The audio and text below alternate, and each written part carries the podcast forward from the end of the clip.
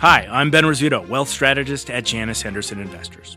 Is a brighter future possible? At Janus Henderson, we think it is. For 90 years, we've worked to help clients achieve superior financial outcomes and fulfill our purpose of investing in a brighter future together.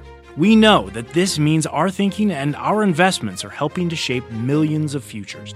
At Janus Henderson, we are committed to helping you invest in a brighter future for the next 90 years and beyond. To learn more, go to janushenderson.com. that is the scorecard on Wall Street and for the week, but the action is just getting started. Winners stay late, even on a Friday. Welcome to Closing Bell Overtime. I am Jon Fortt with Morgan Brennan. It was an ugly day on Wall Street as banking fears continued to rattle the market, but for the week, not too shabby. The NASDAQ actually rallying more than 4% for the week.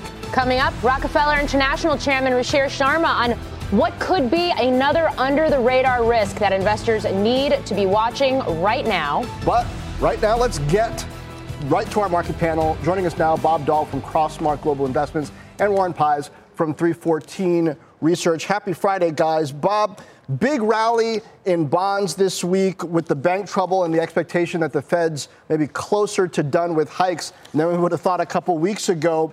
But if you were holding mega cap tech, for example, ahead of this week, you did very well. But what do investors do now? Do they sell that and put it somewhere else? I think the bond move was just unbelievable. Highest volatility in bonds in years the 10 year uh, moving, you know, roundly from a, a, four to three and a half below that, uh, 100 basis points lower in the two year. It's just incredible. My view is that some of what we just talked about is a little overdone. In other words, at the margin, I want to trim tech and buy a bank or two. Uh, I think the uh, the moves in hmm. both directions, more than a 20% delta between those two in one week, probably overdoing it a bit. Okay, so Warren, you expect a second half recession. And for the investors who agree with you on that, what should they sell here?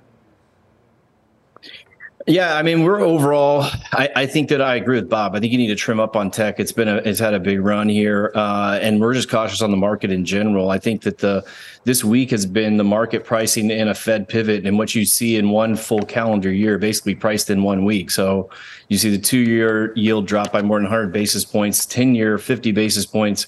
That equates to a bull steepener of like 50 basis points. We see that in one year following a Fed pivot usually and we've already priced it in. So I'm with Bob. I think a lot of this stuff gets unwound, and uh, if the Fed is going to pivot as soon as the futures market is predicting, then uh, you know obviously equities are too rich here, and so they're they're the odd duck out. Uh, I want to reduce my beta and reduce my exposure here, uh, especially close to four thousand. Warren, just expanding this out and looking at the week that was, we just talked about it. Yields down, stocks down largely, mega cap tech aside.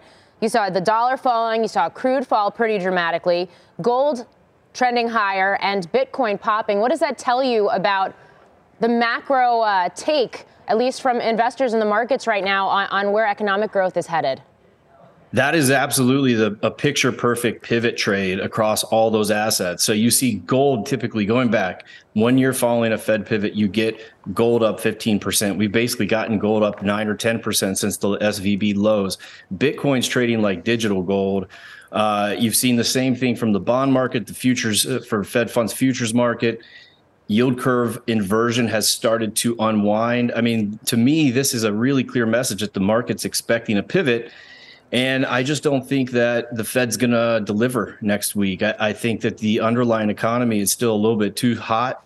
And if the Fed, if Fed really finds himself stuck in a between a rock and a hard place here between inflation and financial stability, and I think that as long as the market stays up at these levels, the stock market that is, it gives the Fed that room to be aggressive and continue with QT despite the new facility and continue with a rate hike next week. And I don't think that's going to be received very well by the equity market. Yeah, Bob. I mean, we're getting we're getting a real time crash course in behavioral economics with everything that's going on with the banks right now. And even more than a liquidity crisis, which you could argue is afoot, and the fact that Fed tightening is aggressive Fed tightening is perhaps starting to catch up with some of these regional banks, as we've seen with these failures in, in the past week. It's been a confidence crisis. How do you, and I guess how do regulators actually stave that off and contain the contagion which we know has continued to play the bank stocks, uh, particularly First Republic, this week. with great difficulty. That's not an easy thing to do. To that is to bend sentiment uh, that, that's out there. Look, uh, I would argue the Feds, whether you agree with their moves for the long term, in the short term, did what they had to do, shoring up the deposits, creating a window where you can uh, uh, borrow money at par rather than at your lost position. These are the kind of things that should strengthen uh, people's confidence level that we're going to get through this. This, this is not 2008. Doesn't mean we don't have more bumps to go. Look, what the Fed did in the last 12 months, zero to four and a half, has consequences. We've just seen one. Another is the economy. We've just had our 11th month in a row of declining leading economic indicators. Hard yeah. for me to see us getting through this without some sort of recession. So then, Bob, uh, what, what do you assume, and maybe assume is too strong a word because uh, you know what happens when you do that, but uh, about what the banks will do here. Do they actually hold back and uh, lend less? Does that slow the economy down? For a consumer that's already overstretched, arguably, on credit, saving less, when you add all that together, what does that do to the economy, regardless of what the Fed does with rates? I would have argued a week ago that the economy was slowing. When you add on top of this more uncertainty, more fear, more tentativeness, that doesn't encourage spending money. So I think that's going to get ratcheted uh, back a notch or two. The banks were already under an environment where lending standards were getting tougher. That's going on an increase, and the Fed eventually will send the banks a bill look, this is what we did for you. You now have higher capital requirements. Uh, you have more stringent regulation. This is going to be a dampener on growth. So, in the near term, Warren, what do you do? How do you position yourself as an investor? We tend to see these sell offs coming into Friday closes. People don't, especially in recent weeks, necessarily want to be caught uh, uh, on the wrong with the wrong trade uh, with all of the market news we've been getting uh, over the weekends. What do you do ahead of the Fed meeting next week?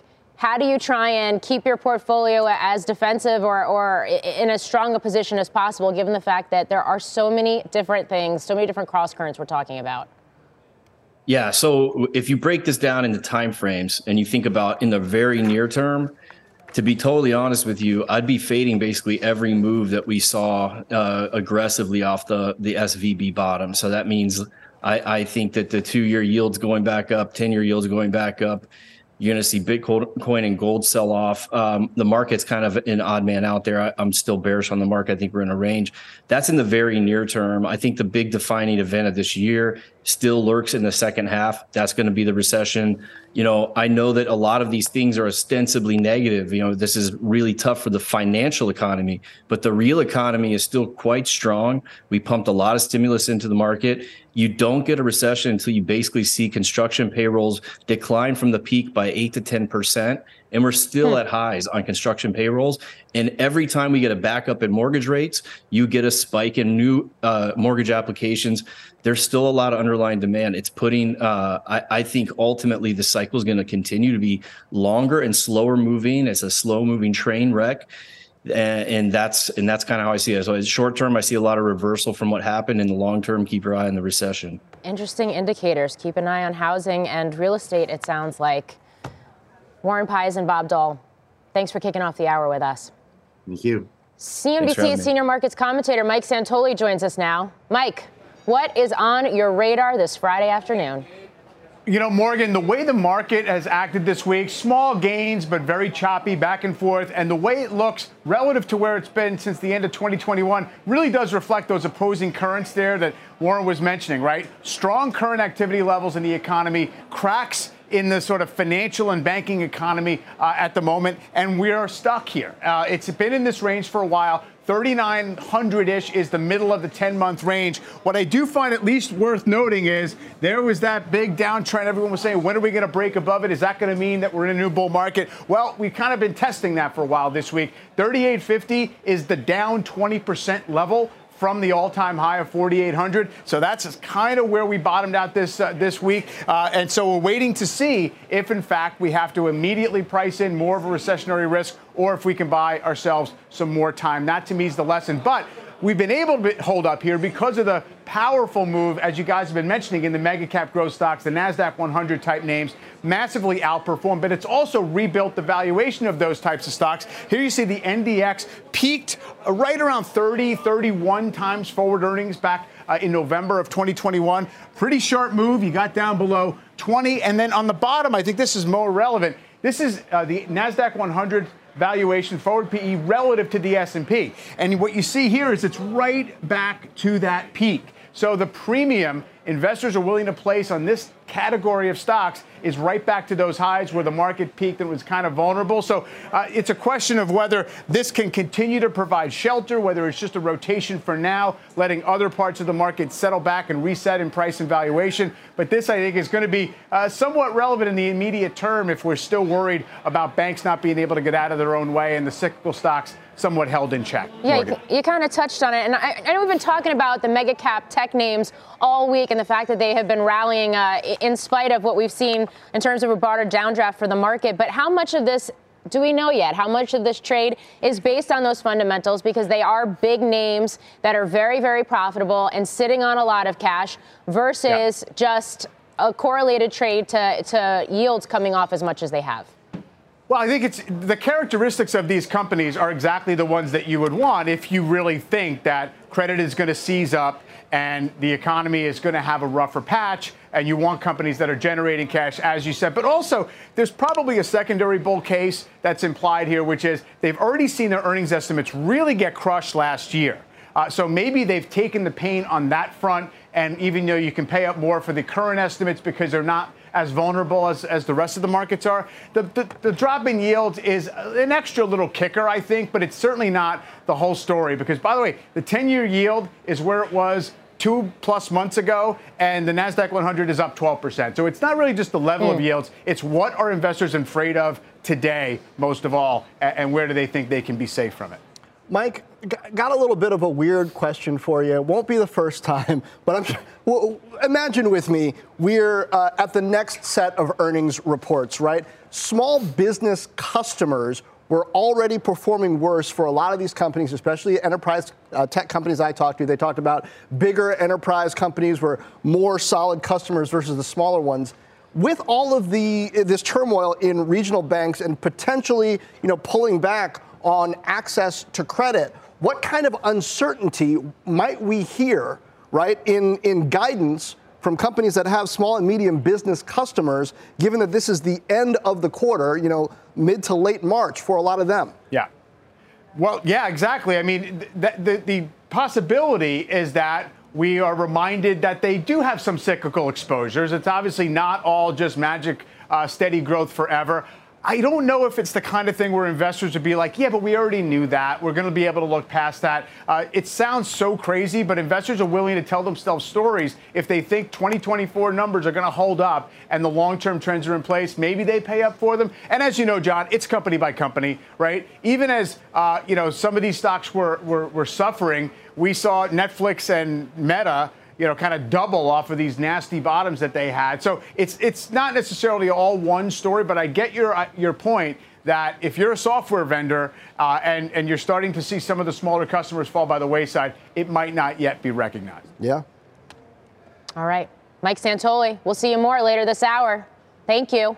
Up next, Rockefeller International Chairman Ruchir Sharma on geopolitical risk for this arguably fragile market as the leaders of Russia and China prepare to meet next week. We are back in two.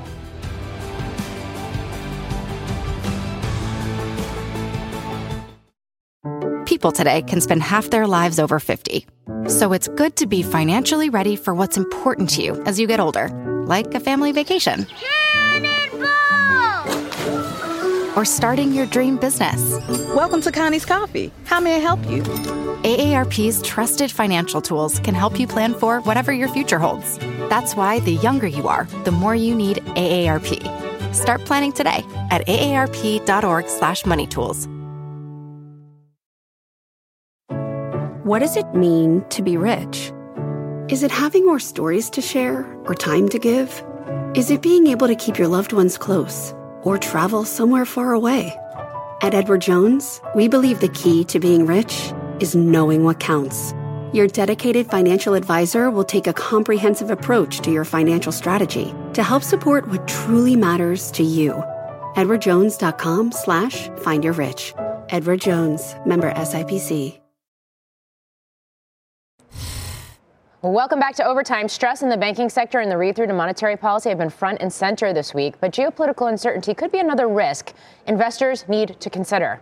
Just today, Beijing announcing Chinese President Xi Jinping will visit Vladimir Putin in Russia next week. Our next guest says there's a major disconnect between what's happening in financial markets and geopolitics.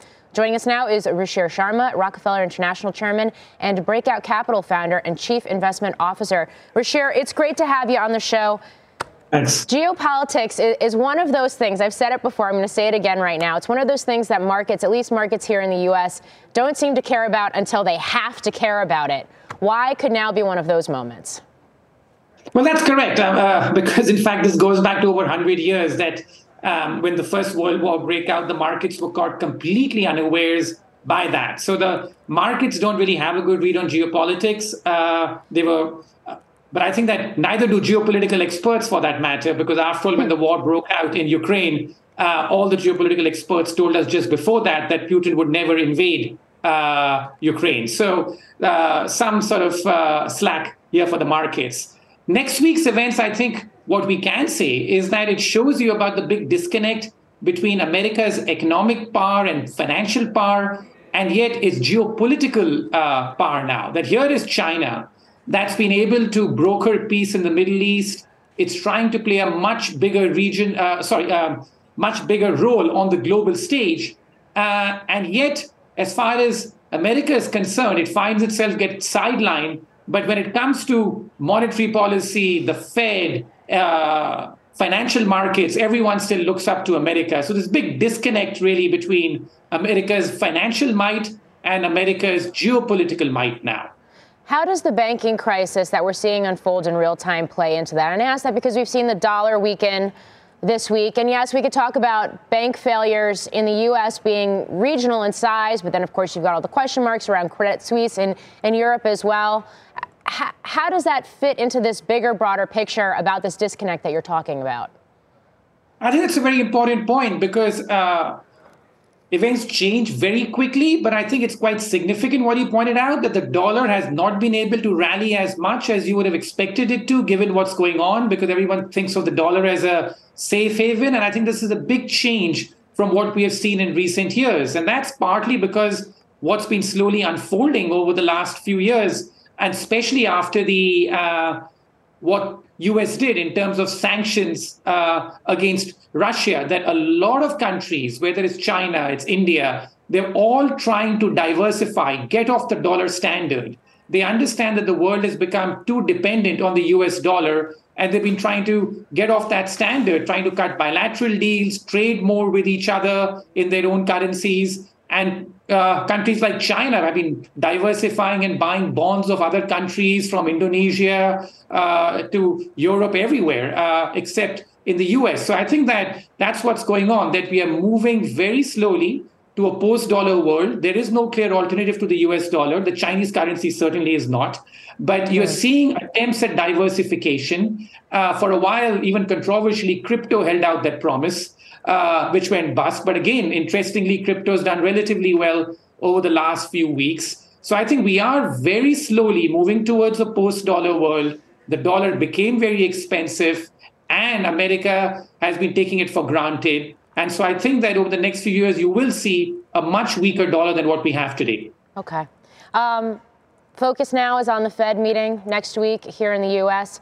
Your expectations for another rate hike and also, it's not just the Fed who's raising next week. We have a whole flurry of central banks. Uh, how do you think all of this is going to fit together and, and speak to the to the global liquidity picture?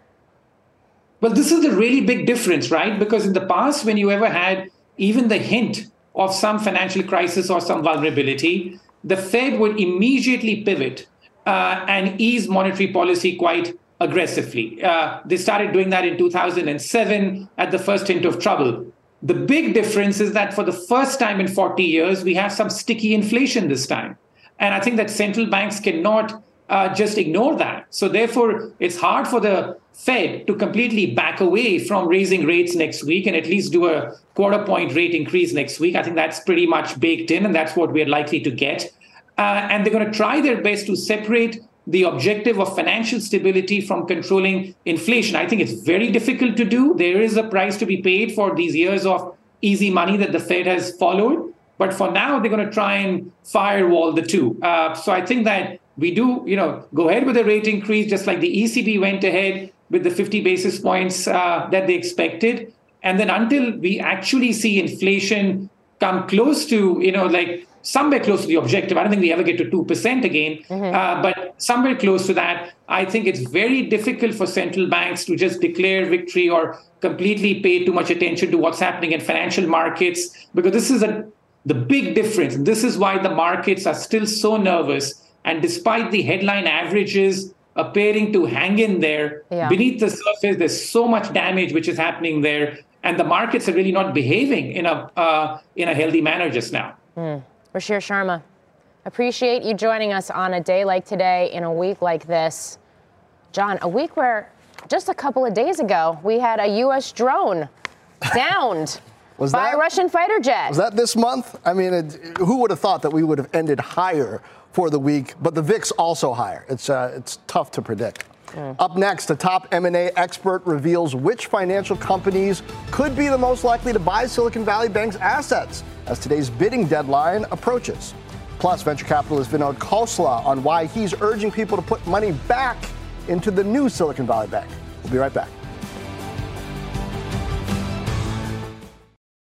From their innovative practice facility to unmatched views from the fairway.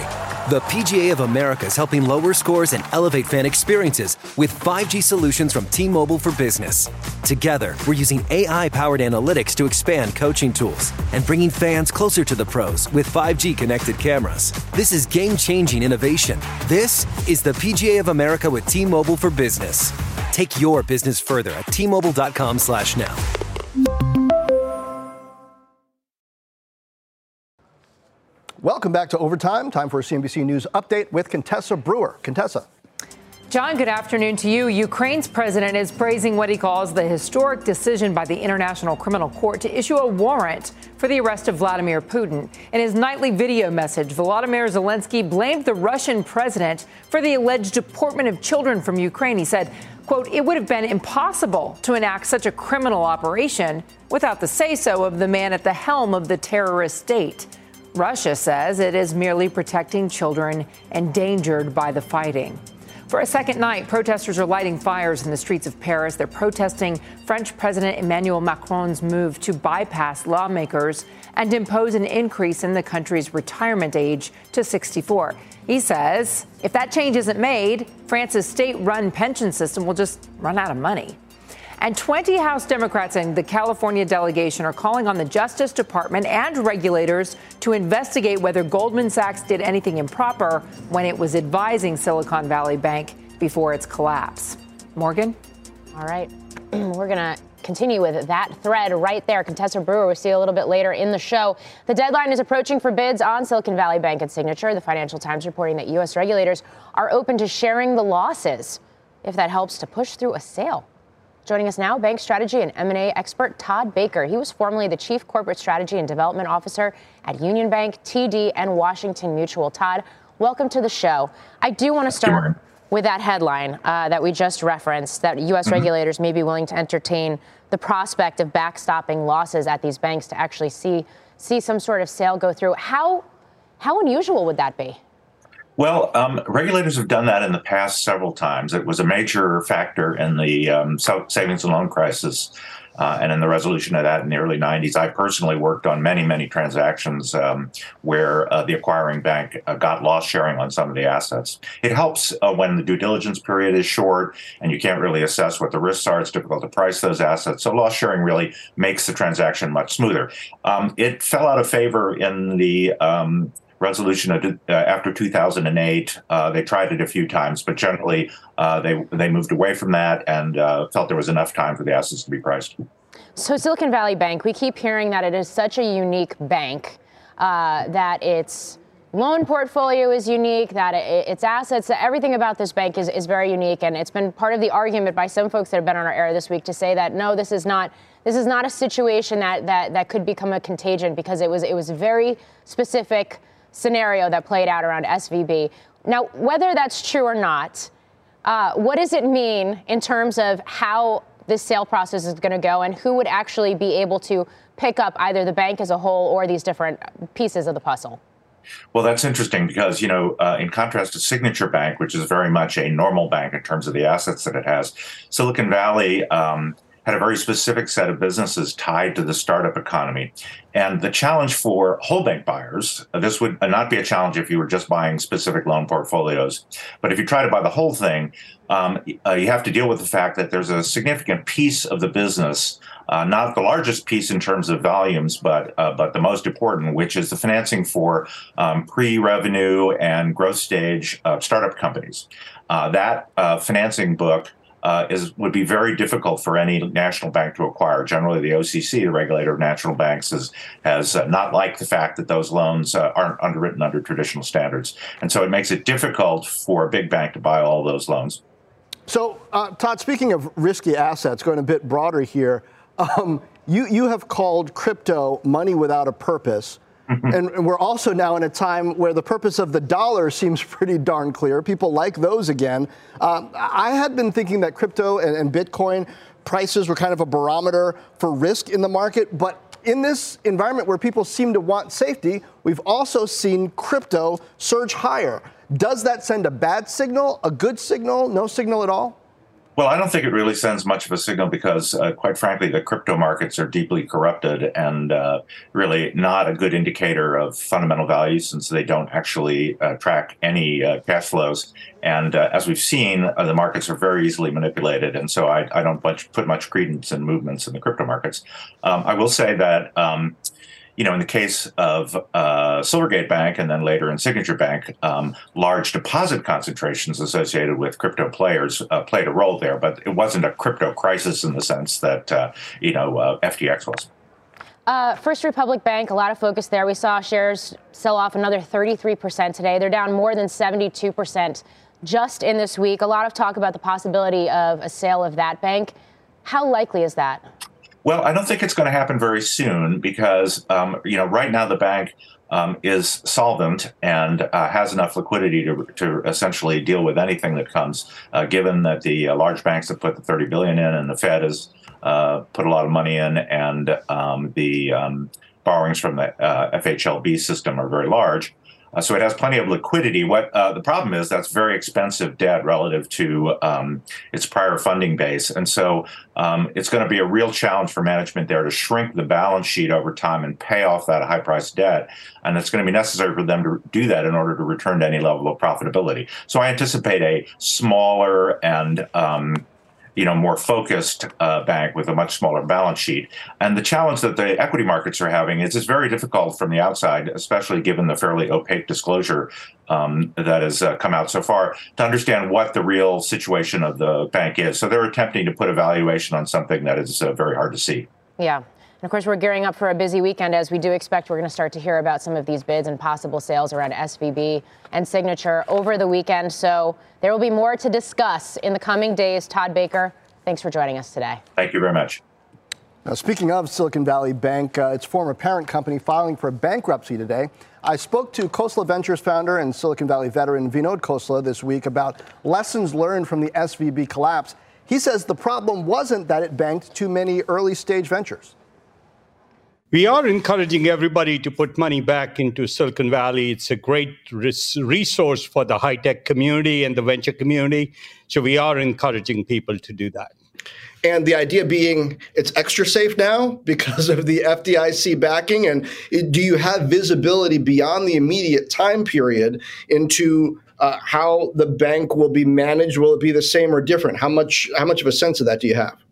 Well, it's too early to tell. I hope it retains its critical personnel and its way of operating, which has been very, very helpful to Silicon Valley.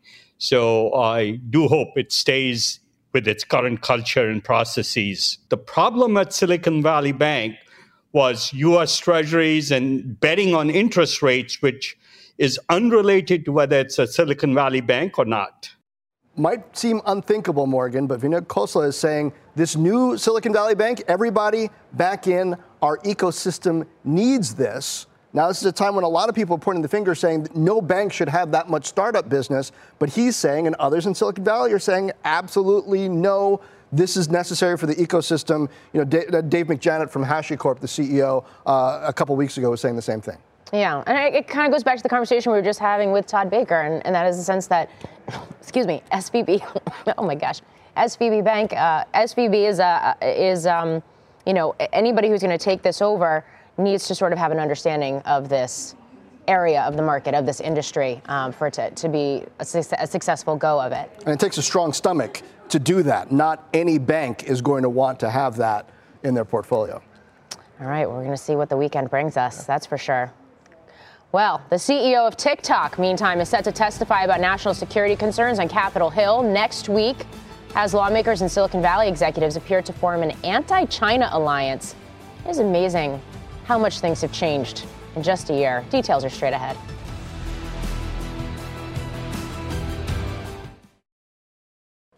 Welcome back to Overtime. The clock is ticking on a potential for sale of TikTok. As the social media company CEO gets set to testify in Capitol Hill next week, Julia Boorstin has the details. Hi, Julia.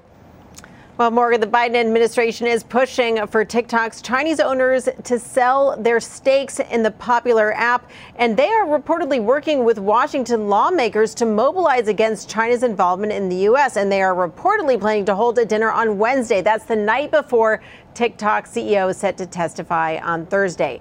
TikTok responding to legislators' concerns, saying, quote, we have never shared U.S. user data with the Chinese government. The Chinese government has never asked us to share U.S. user data, nor would we if asked. Now, there is another sign of growing scrutiny of TikTok. NBC News confirming that the FBI and the Justice Department are investigating the surveillance of American journalists who cover the tech industry by TikTok's parent ByteDance. ByteDance telling us, quote, we have strongly condemned the actions of the individuals found to have been involved, and they are no longer employed at ByteDance, saying our internal investigation is still ongoing and we will cooperate with any official investigations. But all of this does build on concerns ahead of that testimony on Thursday. Morgan? All right. Julia, I, I, I mean, I, I what are we expecting in terms of that testimony, and what are we expecting in terms of how the different ways that this could play out in terms of TikTok and all of these concerns around data security. I, I, guess I keep coming back to this idea of is China even going to let one of its tech crown jewels, ByteDance, sell off or siphon or shut down uh, a very successful business unit? Not for economic or business reasons, but for political reasons, and what that what that sort of signals, uh, given the fact that you have these tensions between these two world powers.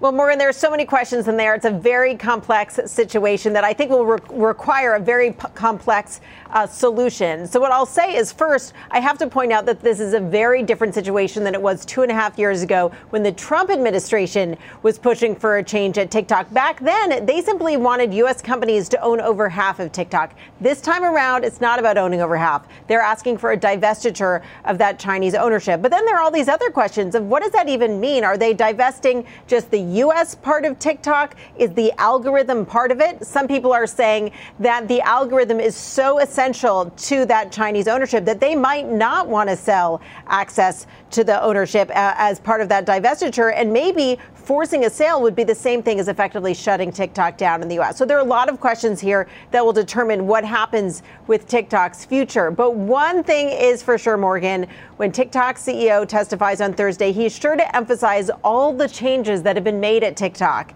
in the past two and a half years, all the things they've done to protect user data, the billion and a half dollars they have spent in what they're calling Project Texas to bring all of the data to servers that are here in the US. So he's going to be stressing the security of, of the U.S. data and also all the changes that they've made since this all began a couple of years ago. Yeah.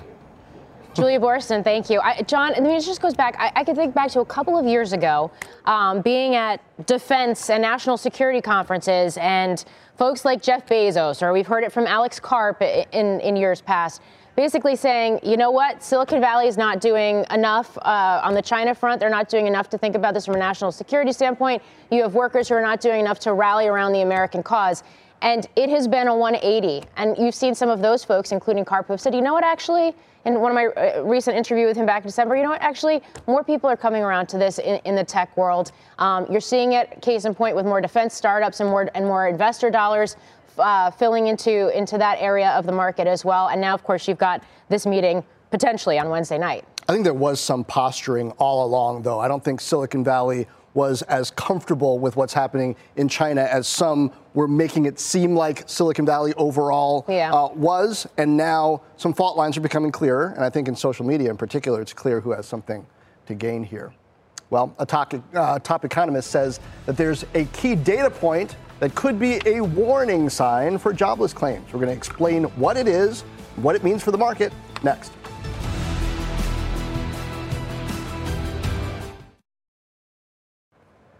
We have a news alert on First Republic. Seema Modi has the details. Seema? Jon, New York Times reporting that First Republic Bank is in talks to raise money from other banks or private equity firms by issuing new shares. The terms of the deal has not been discussed or is currently under discussion, has not been finalized. A full sale of the bank, according to this report, is also possible. New York Times quoting two people familiar. This, of course, follows the $30 billion infusion that First Republic got from 11 banks earlier today. We are looking at the stock down another 3% in after hours after falling about 70% so far this week. Jon? All right, Seema, thank you. Mike Santoli, um, back with us. How, how, do we interpret this? A bunch of banks, big banks, put money into it. Now it's looking for more money, perhaps yeah. a sale still. Are we headed for a, another rocky weekend? Well, there is the potential for that for sure, but what this would be a sale of shares by First Republic would be raising equity capital, you, you know, call it permanent capital, uh, which is different from what those 11 banks did when they uh, handed $30 billion in deposits to First Republic. So both, you know, meant for the same purpose, which is to make sure there's enough liquidity there to fund any potential uh, outflows of depositors uh, to come. So it probably represents an idea that First Republic is not yet confident, or perhaps just uh, the, the overall banking system is not yet confident that that big deposit by that consortium of banks is going to be enough. Uh, it's always a confidence game. It's about psychology. And so uh, a sale of equity would bolster things a little bit further. Now, a sale of the bank, too, that has been reported. Uh, potentially uh, that effort is underway. It's a complex thing to acquire a bank, especially one where uh, you would have to immediately take uh, the current market value of all the assets on First Republic's books, mark them down. It's tough to make the math work, perhaps, but there's always a price for it uh, if there is a willing buyer. So uh, all these options on the table. Yeah, and of course, it gets back to the conversation we were having yesterday about the Fed's balance sheet and the fact that we don't have all that data and that, that breakdown and that detail about you know about who who was turning to the Fed in, in the past week uh, for some of that that money, some of that lending. Um, it's not just First Republic that has sold off dramatically. You've seen the other regional banks, KeyCorp, Comerica, Zions. You've seen the banks and the financials that are in the Russell 2000, which has been a big underperformer this week, down week to date about 2.5% as well. I mean, is, is there still this sense that above and beyond First Republic, investors are combing through all of these different banks' financials, looking at uninsured deposits, looking at the mark to market accounting, and, um, and just jumping ship right now? Right. So you have investors, their crowd psychology is all about what is the crowd psychology that's going to be driving depositors in all these different institutions to either pull their money or not pull their money. So there's a lot of there's a chain of unknowns around this is always the case with banks. Anytime people have to think too hard about what makes a bank a bank or you know how, how the money stays in the bank and doesn't stay in the bank and turns into loans and assets. It's never that healthy. So there is a little bit of uh, more of a, a sell first instinct i think among investors. Now uh, it doesn't mean that all the banks that are getting their stocks crushed are suspect. And so ultimately you'd have to think if we go a weekend we go a couple of weeks without crippling deposit flight from a lot of these banks, it should correct itself. You should be able to get some assurance out there, uh, you know, in the absence of a, of a broader regulatory effort on that front. Yeah, Mike, just reminds me of one of those hospital shows on TV where they're trying to get fluids into the patient any which way. Like, however you can get capital in here, oh, let's oh, get a new in. bag. Yeah. Yeah. All right, Mike. Thanks. Up next, the CEO of payments and credit management platform Bill on credit conditions in the wake of the Silicon Valley bank failure, what it all means for the Fed decision next week and beyond. We'll be right back.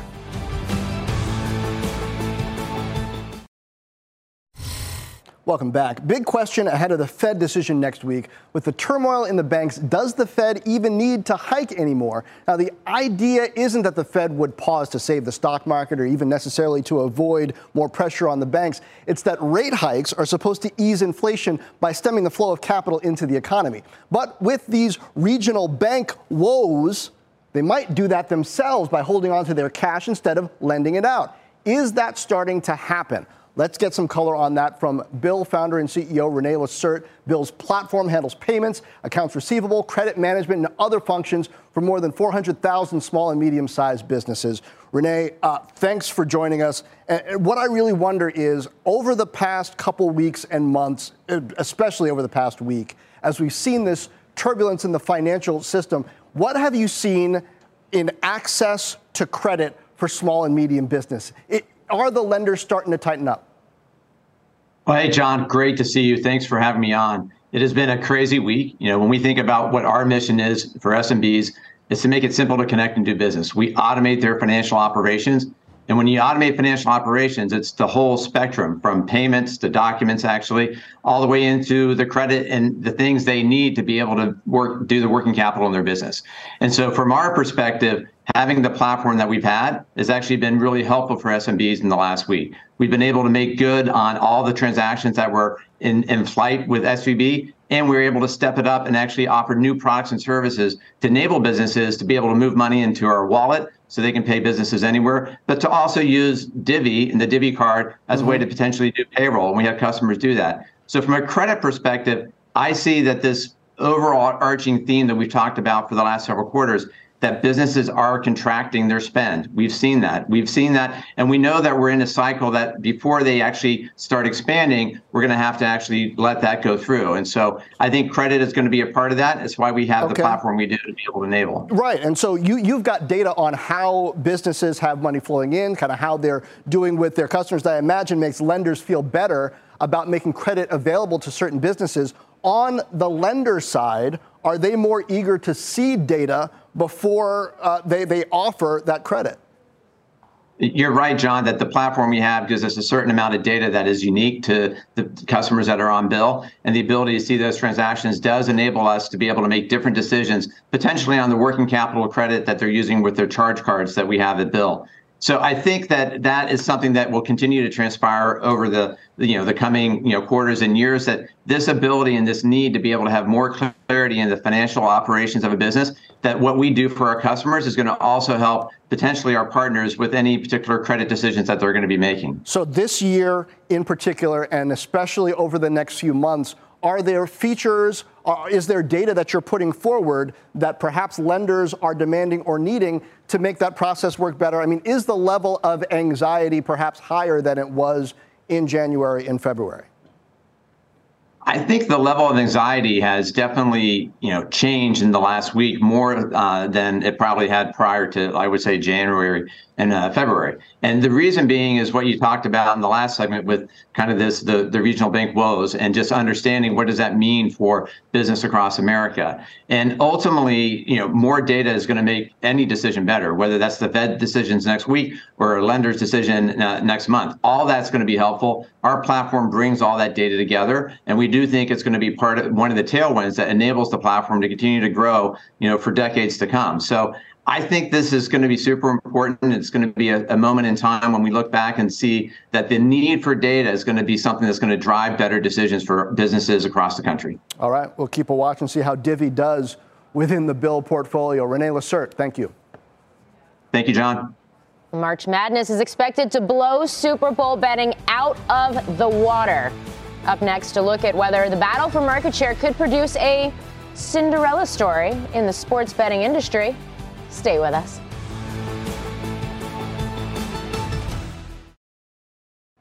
Welcome back to Overtime. It's day two of the NCAA basketball tournament, but the real madness may be the competition for your sports betting bucks. Contessa Brewer is here on set and she has the details. This is so exciting, isn't it? An estimated $2.6 billion projected to be bet in the NCAA tourney, two and a half times the Super Bowl handle, according to Eilers and Krejcik, the research firm in gaming. FanDuel, DraftKings, BetMGM have the lion's share of the sports betting market just tied up. So if this were a bracket, they'd be in the final four most likely, and 60 other underdogs hoping for a Cinderella story for that last slot. Now, experts say the key here might just be a unique strategy. Betr is trying to do it by ditching the wonky language of money lines and over under and just being straight. Who's going to make a three pointer? How much do you stand to win? They make it really easy. Sporttrade's using Wall Street lingo on its sports betting exchange. So buyers and sellers making bids and offers. They even have a stop loss order. It, looks a little bit like Robinhood.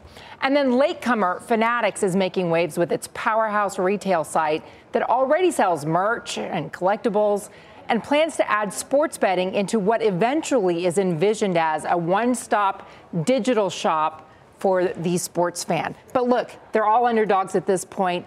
But what is the fun of a bracket if you don't have a come from behind Cinderella story? How do they acquire customers? Is it social mm. media? Is it just viral spread through texting? Some of them are spending a lot of money on promotions and marketing. For instance, Caesars made a well known bid of, of a billion dollars on its marketing when it was launching the Caesars Sportsbook. For Betr, they're saying, no, we're going to use Jake Paul, our co founder, YouTuber, boxer, and they just do it through organic social media. And they say, like, even with a little slice, uh, slice of the market share, because their costs are so low, they can still turn a profit. It's uh, fascinating. And I know you mentioned 60. I can't imagine there's that much room for that many. So we'll see how it continues at, to evolve. Look at look at the NCAA tournament. There's more than 60 teams in that, right? Okay. And you come out with a winner. well, Contessa Brewer, thanks for bringing us sure. the story. It's a winning story. All right, well, that's going to do it for us here at Overtime. Fast Money begins right now. This podcast is supported by FedEx. Dear small and medium businesses, no one wants happy customers more than you do. That's why FedEx offers you picture proof of delivery, packageless and paperless returns, as well as weekend home delivery to 98% of the U.S. on Saturday and 50% on Sunday. See the FedEx service guide for delivery information. FedEx Ground service is also faster to more locations than UPS Ground. See what FedEx can do for your business. Absolutely, positively FedEx.